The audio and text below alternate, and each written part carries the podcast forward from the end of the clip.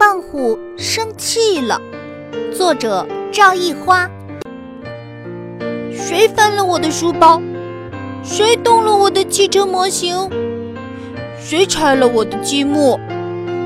棒棒虎不高兴地叫起来：“对不起，哥哥，我……”妞妞虎拽拽棒棒虎的衣角说：“真讨厌！”棒棒虎瞪了妹妹一眼：“哼，不跟你玩了。”棒棒虎跑出家门，妞妞虎追了出来。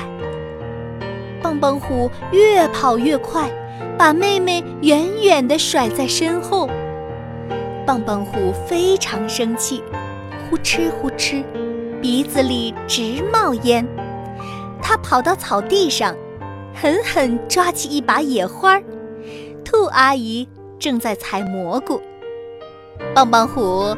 真会照顾妹妹，给妹妹摘野花呢。才不是呢！棒棒虎不高兴地说：“妹妹总是喜欢乱动我的东西。”棒棒虎还是很生气，他跑到小河边，用力抓起一把小石子儿。乌龟爷爷慢慢悠悠地在河滩上晒太阳。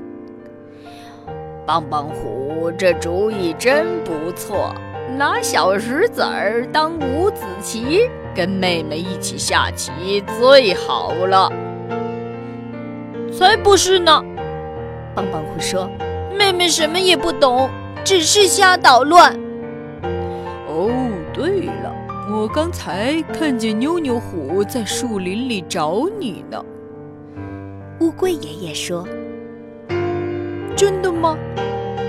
棒棒虎还是有点生气，他一边跑一边对着天空大喊：“啊！”